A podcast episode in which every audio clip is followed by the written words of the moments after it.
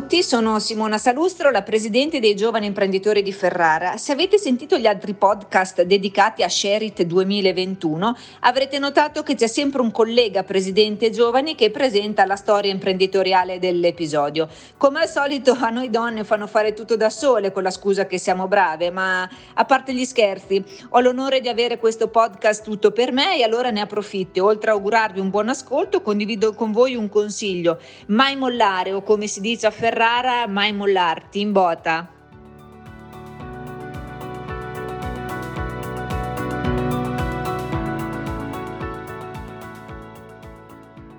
Allora, eh, la, la, la, nostra eh, ultima tappa di questo viaggio mm. ha, ha, un merito di avere una ehm, scenografia alle spalle che io per tutta la prova ho pensato essere un green screen e invece non lo è.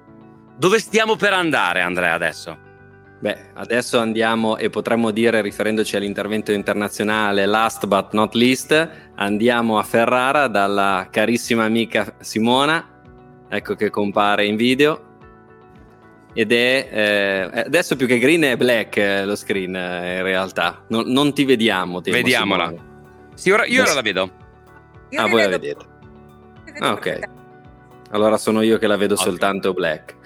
Ecco, andiamo da Simona perché eh, parliamo eh, di, sicuramente di temi importanti. Simona si autorappresenta anche lei perché oltre a essere imprenditrice è anche presidente del gruppo territoriale eh, di Ferrara. Condivido con lei da molto tempo in, in Confcommercio il lavoro all'interno del, del gruppo del Nazionale, però ci tengo particolarmente a questo momento perché eh, con lei mi piace anche parlare di, di un tema eh, che spesso se ne, se ne, parla, ma in questo caso mi sento anche di dire in modo sentito. E parlerei della, del tema della diversità di genere, perché eh, di fatto, e in realtà vi, non vi nascondo che è venuto fuori senza nessun tipo di forzatura in modo naturale, abbiamo avuto la metà eh, dei relatori uomini e la metà dei relatori eh, donne, delle relatrici donne. E questo mh, mm, lo vedo come un bel esempio anche che la nostra generazione deve dare, non perché è imposto, ma perché naturalmente eh, viene fuori. Tra l'altro, eh, colgo anche l'occasione per dire che dai dati Union Camere sono le giovani con meno di 35 anni che eh, trainano l'andamento natali- della natalità delle imprese eh, femminili che nel primo trimestre del 2021 hanno davanti un più, più 8,1% rispetto all'anno precedente e visto che è un anno eh, dove il meno per, eh, insomma, è stato abbastanza dirompente, è un più che vale tantissimo. Quindi è con estremo piacere che ascoltiamo la case history di, di Simone e lascio quindi a lei e a Armando il racconto della storia. Eh, tra, tra, l'altro, prima di passare la, la, linea, che fa molto radiofonia così, passare la linea a voi, devo dire che i tuoi fan già sono accesissimi, Simona, in chat, perché c'è Davide che scrive grande energia, Michela che dice grande Simona, a voi la parola, showtime. Grazie. Ciao Simona, è un piacere anche rivederti in, in video. Se, per chi non ti conosce, ecco, dici che mestiere fai a Ferrara. Allora, io a Ferrara gestisco delle multisale cinematografiche, tre per l'esattezza, una in centro storico nella, nel capoluogo Estense e altre due quelle che io chiamo in provincia, quindi una verso il mare e una in una zona un po' più periferica. E il mio core business è appunto la gestione di sale cinematografiche apro subito una piccolissima parentesi se me lo consenti perché effettivamente prima di me hanno parlato colleghi facenti parte appartenenti a settori che come me ovviamente sono stati fortemente penalizzati dalla, dalla, situazione, dalla situazione pandemica, quindi mi voglio in qualche modo accodare al, al coraggio e quelle che sono state le caratteristiche positive di tenacia e di eroicità dei colleghi, per esempio della ristorazione piuttosto che degli eventi. Ecco, questo mi permetto di dirlo perché è stato confortante ecco, sentire come prima di me altre storie di grandissimo coraggio hanno, fatto, hanno, hanno recitato il ruolo da protagoniste. Insomma. Ci, ci, ci, si sente un po' meno soli, no? evidentemente, si, si empatizza di più. Un po' più tutti eroi della Marvel, ecco. Senti, brava per rimanere in tema di licenze. Senti, Simona, eh, il tuo è un po' l'ultimo intervento. Ti sembra che abbiamo affrontato la missione di questo evento eh, aggirando un po' il problema o abbiamo preso la questione di petto? Ecco, il tema della trasformazione eh, in, ogni momento, poi è chiaro che i momenti più drammatici incoraggiano a un'accelerazione, però a non essere mai fermi e non, e non subire il cambiamento. Beh, io penso che sia stata l'esatta descrizione di quello che noi siamo, cioè insomma le, comunque la declinazione del, del, giovane imprenditore è questa, è esattamente questa, è quella che si rimbocca le maniche, che dal, dalla crisi tira fuori l'opportunità, è quella che si reinventa costantemente ed è quella che anche in situazioni estreme come quella che abbiamo appena passato effettivamente sa trarre il meglio e soprattutto la futuribilità della propria azienda, perché questo poi è il nocciolo della questione, no? non tanto sfangare il momento per dirla in francese, ma quanto di più preciso il discorso di futuro, quindi di impostazione di un futuro a lungo termine, a più lungo termine possibile. Ecco, e mi pare che anche chi mi ha preceduto abbia comunque messo in atto delle strategie aziendali, comunque delle concretizzazioni di idee che vanno assolutamente è così, assolutamente, grazie per, per questo tuo commento. Eh, ti faccio una domanda per entrare nel merito della tua storia prima della crisi, prima del lockdown, ti eri inventata un'idea che era quella di eh, provare a, a, uscire dai luoghi naturalmente elettivi del cinema, ma poi una buona idea in effetti si è rivelata essere un asso nella manica nel momento in cui non è stato più possibile frequentare le sale. Vuoi raccontarci bene di che si è trattato? Assolutamente sì, anzi ti ringrazio per questa sottolineatura perché di base eh, diciamo che quello che comunque giustamente tu definisci quello che è diventato il mio asso nella manica era in realtà un'idea a carattere embrionale che già avevo messo un po' in atto, diciamo così, in quello che è stato un po' l'anno d'oro per il cinema, cioè il 2019. Da lì mi ero appunto inventata, ci eravamo inventati io e il mio socio, una um, piattaforma che appunto prendeva il nome dalla nostra azienda e ci, si chiamava Cinepark TV, scusate ma faccio già uno spot pubblicitario che male mai non fa e ehm, eh, da lì appunto iniziare questo processo di diversificazione della somministrazione del prodotto cinematografico a più livelli, prima local e poi appunto national e così via.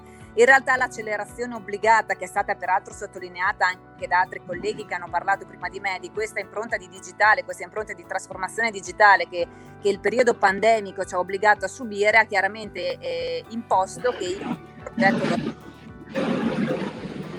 e da questo appunto è venuto fuori il mio progetto di, di, questa piattaforma che ho in qualche modo realizzato e accelerato che si chiama appunto cinepark.tv e che somministra diciamo così al pubblico finale ampia scelta di prodotti cinematografici che sono alternativi chiaramente sia al prodotto cinematografico tradizionale e sia chiaramente al prodotto cinematografico in streaming che tutti siamo abituati, siamo stati purtroppo abituati, purtroppo lo dico ovviamente per deformazione professionale, a eh, in qualche modo utilizzare in questo periodo. Non ho ambizioni di diventare in qualche modo competitor delle grandi multinazionali da Netflix alle varie Universal piuttosto Disney Plus, cioè no, no, chiaramente non è quello il mio obiettivo.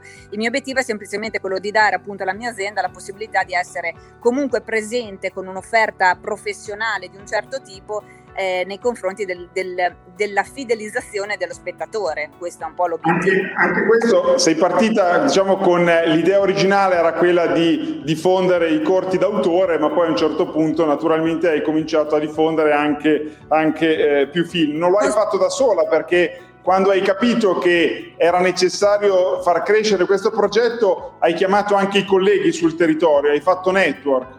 Esatto, un'altra delle caratteristiche fondamentali no, del nostro modo di fare impresa è quella appunto di fare ineluttabilmente ed inevitabilmente network, per cui insieme ad altri 81 diciamo medi esercenti sul territorio nazionale come posso essere io, abbiamo creato questo format che si chiama hashtag presto in sala e che appunto prevedeva la possibilità di fare in qualche modo cartello nei confronti dell'acquisto di diritti di film che poi andavano distribuiti sulle piattaforme di ognuno. Chiaramente io mi sono presentata e mi sono affacciata a, questa, a, questo, a questo network, a questa rete di imprese un po' più strutturata perché appunto il mio progetto era già abbastanza concreto ecco, sul territorio. Per cui insomma diciamo che la cosa è venuta abbastanza naturale. L'aspetto pandemico ha accelerato quello che era un processo che io avevo già appunto messo, messo in moto. Eh, di fatto mi sarebbe piaciuto chiaramente che potesse avere per mille motivi eh, risvolti diversi, risvolti sicuramente più lenti, più curati e quant'altro, però di fatto questa la considero comunque un'ulteriore base di partenza dalla quale puoi svilupparsi e dalla quale trarre i maggiori profitti possibili. Faccio anche questa domanda, la combinazione eh, cinema e pizza è un grande classico, ma quando la gente non va al cinema e non mangia la pizza, che cosa ci sei, sei inventata durante il lockdown? Ah anche lì super ideona, per cui abbiamo detto effettivamente l'abbinamento food e cinema è un abbinamento vincente. Adesso io vi parlo da uno dei miei cinema che è all'interno di un centro commerciale, per cui sono praticamente il cinema è a fianco alla food court, per cui non, è, è, inevitabile ed è, non si può rinunciare appunto al format, soprattutto nelle nostre zone della domenica sera, no? il cinema e pista è un classicone. Mancando la possibilità della somministrazione del food fisico, chiaramente ci siamo inventati appunto il cinema delivery, quindi l'abbinamento piattaforma online con menu specifico che molti ristoratori, molte ristorazioni, attività di ristorazione ci hanno messo a disposizione in convenzione per poter essere poi in abbinata, diciamo così, alla vendita del io dico biglietto del cinema, in realtà in streaming si parla di un codice, quindi praticamente quando i ristoranti consegnavano come unica forma di sopravvivenza il cibo, quindi passi a casa, c'era la possibilità appunto di acquistare anche un biglietto virtuale per la mia piattaforma. Quindi ci siamo inventati un po' un servizio a 360 gradi che ripeto non vuole età internazionale per ora, però che possa in qualche modo soddisfare la base, quindi la base che è la, il, il, core business insomma, sul quale io faccio affidamento, come inteso come utente finale. Perché, questo perché ricordiamoci che il commercio è un ecosistema, no? eh, qualsiasi attività commerciale poi è collegata a qualcun altro, quindi è fondamentale trasversale, una filiera trasversale.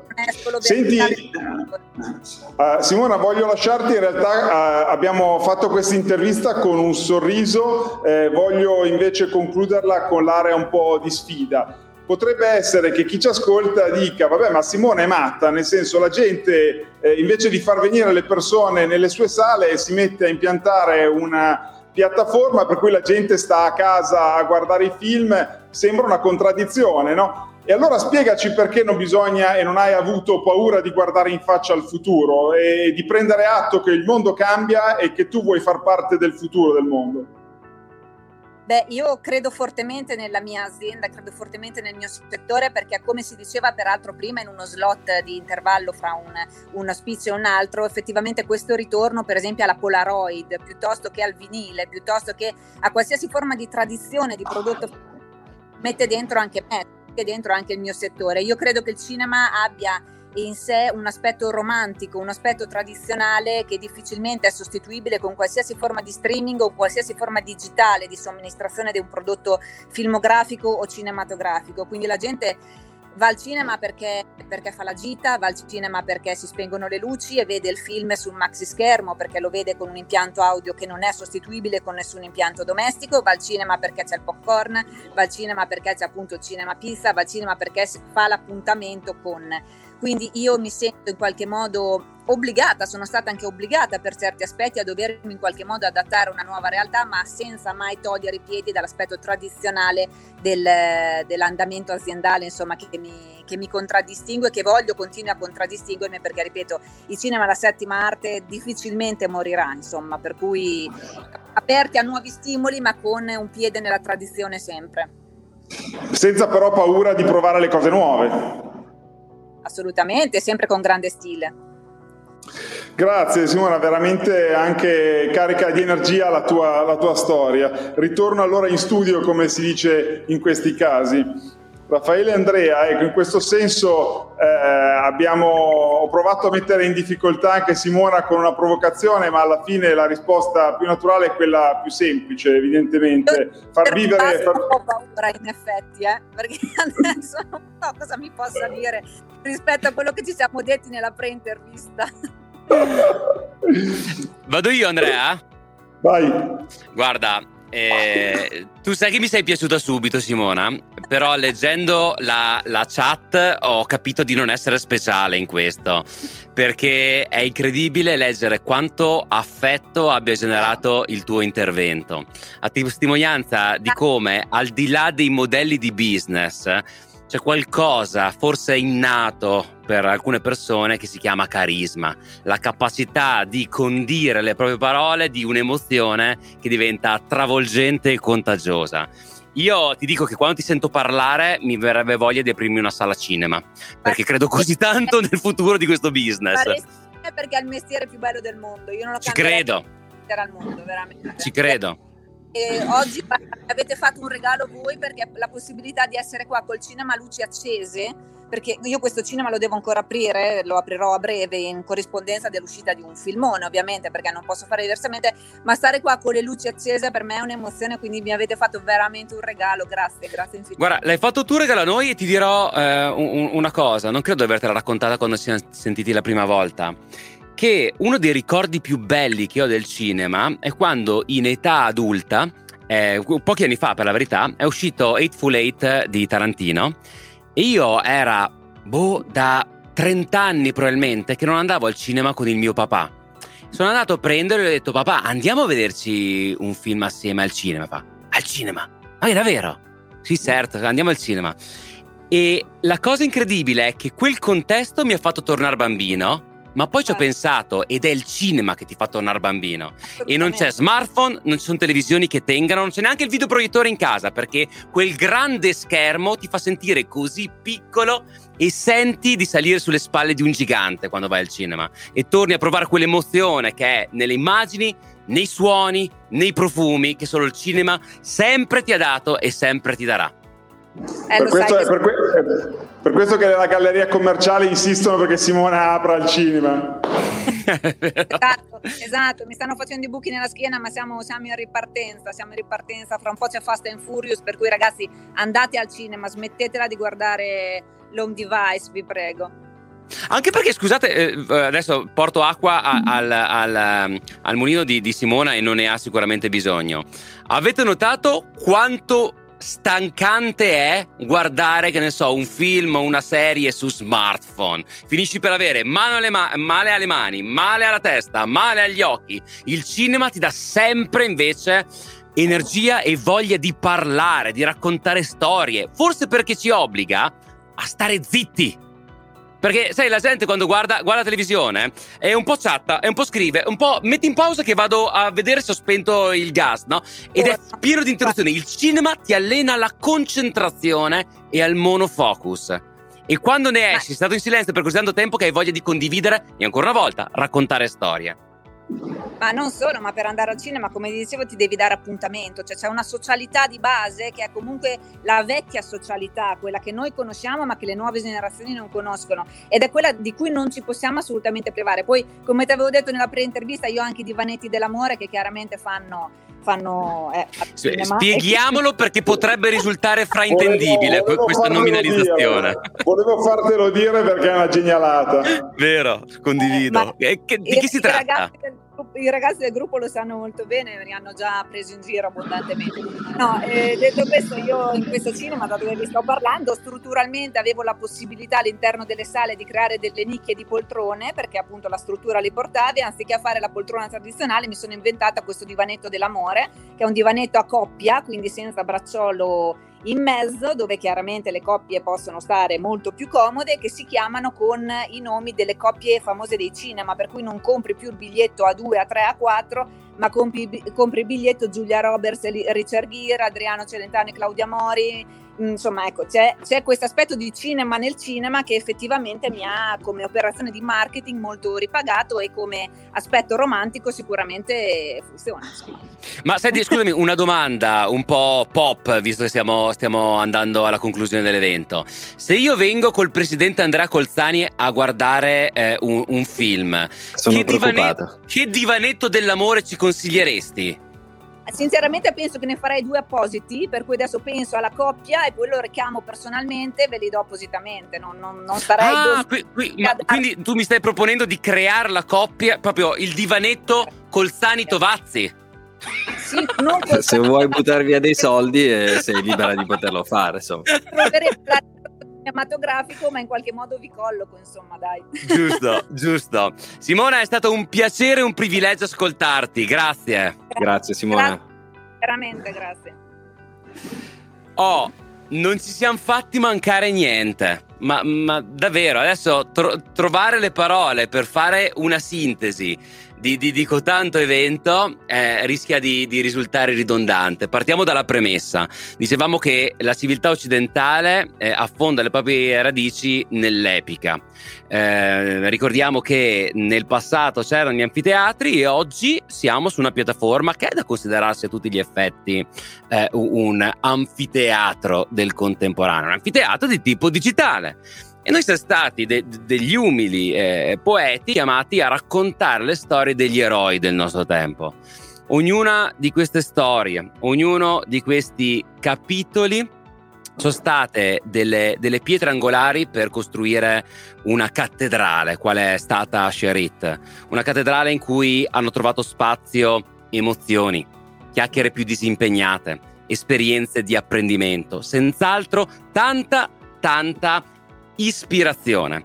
Io credo sia stata vincente anche la decisione, indubbiamente coraggiosa, di aprire le porte di questa esperienza anche a coloro che non stanno dentro eh, Confcommercio.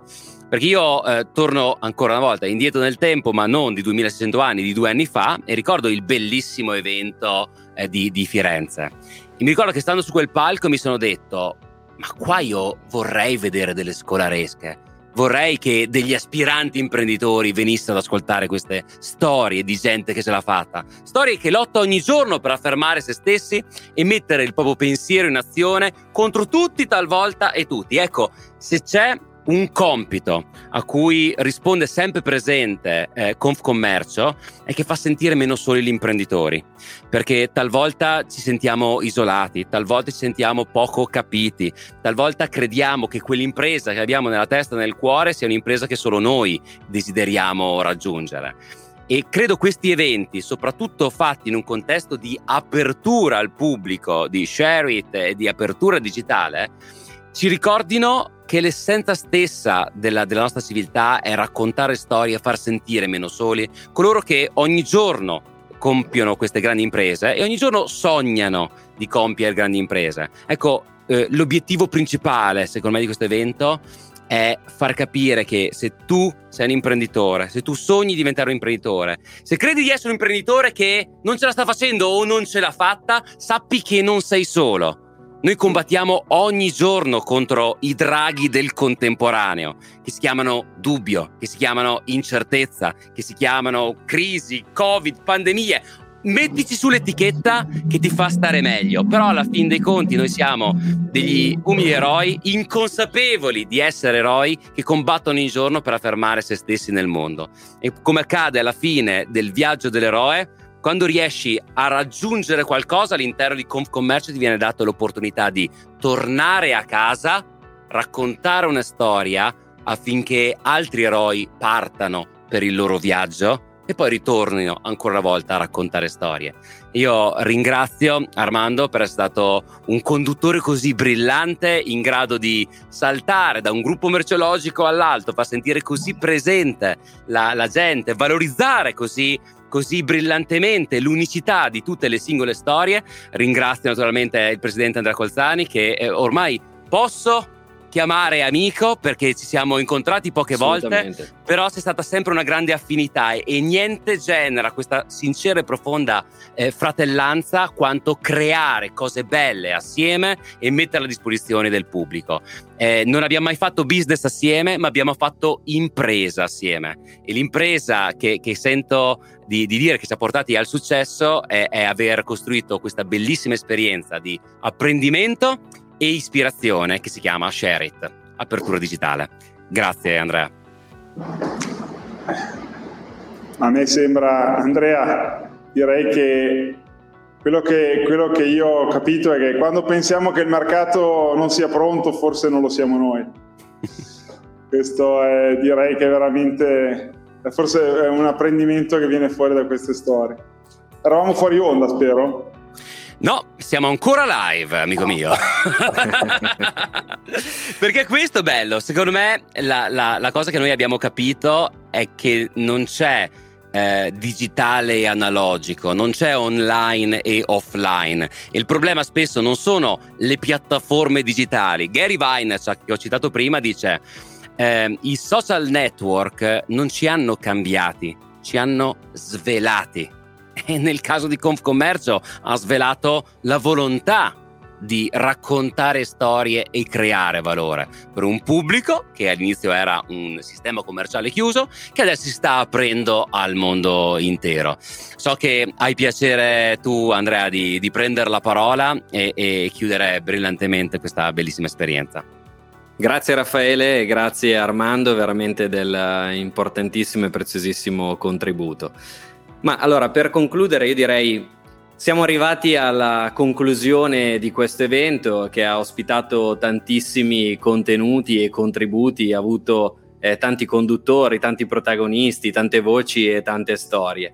Ci siamo permessi di farlo più eh, lungo con l'idea di un evento a geometria variabile da sentire lungo un percorso o anche a piccoli tratti come avverrà all'interno dei nostri podcast. D'altra parte non credo che potesse esserci miglior modo di rendere onore al nostro concept, share it, condividere e noi oggi abbiamo condiviso davvero tanto e appunto se vi siete persi qualcosa di ogni storia la potete ritrovare all'interno degli episodi che verranno eh, man mano pubblicati nostri, sul nostro podcast. Non è facile tirare le fila, come dicevi Raffaele, e in parte l'hanno già fatto in modo, l'hai fatto in modo molto efficace.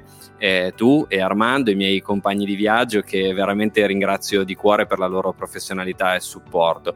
Guardate, forse questo è il motivo per cui tengo tanto al nostro podcast. Eh, ma penso che le parole siano potenti e possano cambiare davvero il mondo. Da parte mia, eh, direi allora concludendo, eh, mi piacerebbe, vorrei sottolineare tre parole che per me sono state un po' la, la chiave di lettura di questo, di questo nostro pomeriggio. La prima parola è normalità, una parola che dopo questi 15 mesi di pandemia ha certamente un valore in più per, per, tutti noi. Io credo che le storie che abbiamo sentito ci abbiano fatto capire con grande immediatezza che l'innovazione, la capacità di reazione, il coraggio, l'intraprendenza non devono essere per forza qualità straordinarie, anzi, mi correggo, queste sono qualità straordinarie negli effetti che producono, ma possono essere normalissime nelle cause nascendo da situazioni comuni. Non c'è quindi scusa per non innovare, non c'è un pretesto per non fare meglio, non c'è giustificazione per non averci provato. E queste qualità di innovazione e coraggio le abbiamo viste e sentite. Si trovano in lavori normali e in contesti che non per forza sono e arrivano come di solito è dalla Silicon Valley il coraggio, l'intraprendenza, l'innovazione si possono trovare tanto in un gommista di Cremona quanto in un panettiere di Catanzaro, così come in un ristorante eh, di Pordenone. Proprio la Confcommercio in qualche modo, lasciatemelo dire, rappresenta questa normalità e siamo anche orgogliosi di farlo, sperando che proprio la normalità consenta al nostro paese di recuperare presto questo anno così drammatico. La seconda parola che mi è rimasta in mente da questo pomeriggio insieme è stata poi cultura di impresa. Leggevo qualche giorno fa i dati Union Camere e negli ultimi dieci anni sono mancate, ahimè, all'appello quasi 156.000 imprese giovanili, cioè per capirci dal 2010 l'Italia ha perso un'impresa giovanile su quattro. L'unico comparto che ha tenuto è stato quello dei servizi alle imprese, dove le imprese giovanili sono cresciute invece del 14%.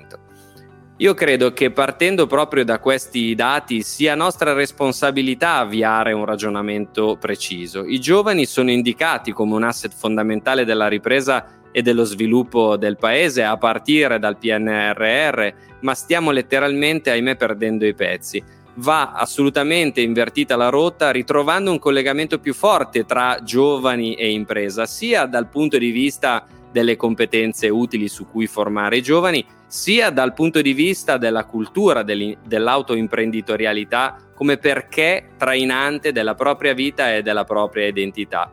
E qui, in forza anche di un incarico che ricopro in Confcommercio e di cui sono molto fiero, quello alla formazione, voglio davvero fare un appello ai giovani. Studiate, formatevi e non smettete mai di farlo. Università, corsi, un tipo di studi in cui credo molto, quello degli ITS, sono tutti percorsi validi per aprire la mente, educare all'impegno e capire effettivamente dove va il mondo. Qualità senza le quali, guardate, imprenditori non si può né si può diventare. Infine, la terza e l'ultima parola d'ordine di questo pomeriggio che mi viene in mente è stata ed è comunità. Eravamo divisi, sparsi in tutta Italia, ma sicuramente senza l'impressione di essere soli, anzi, mai come Sherit oggi è stato così ampio, così inclusivo, così partecipato. Certo, la presenza manca a tutti e spero che torneremo molto presto a goderne eh, i suoi benefici. Eppure abbiamo ascoltato tante storie individuali che hanno costruito un racconto collettivo. E allora mi torna in mente una frase, chi mi conosce sa che sono molto legato ad un motivatore americano che si chiama Simon Sinek e Sinek dice a community is a group of people who agree to grow together. Una comunità è un gruppo di persone che ha deciso di crescere insieme. Ed è esattamente quello che abbiamo cercato di fare noi oggi insieme. È esattamente quello che cerchiamo di fare tutti i giorni nei territori, nelle categorie, dietro le quinte e con tanta tanta passione nel nostro mondo di Confcommercio. Eh, se vi abbiamo fatto venire la voglia di essere dei nostri, ovviamente siete i benvenuti. Giovani si nasce, imprenditori si diventa, un gruppo si sceglie di esserlo. Grazie a tutti e speriamo di vederci e di risentirci presto.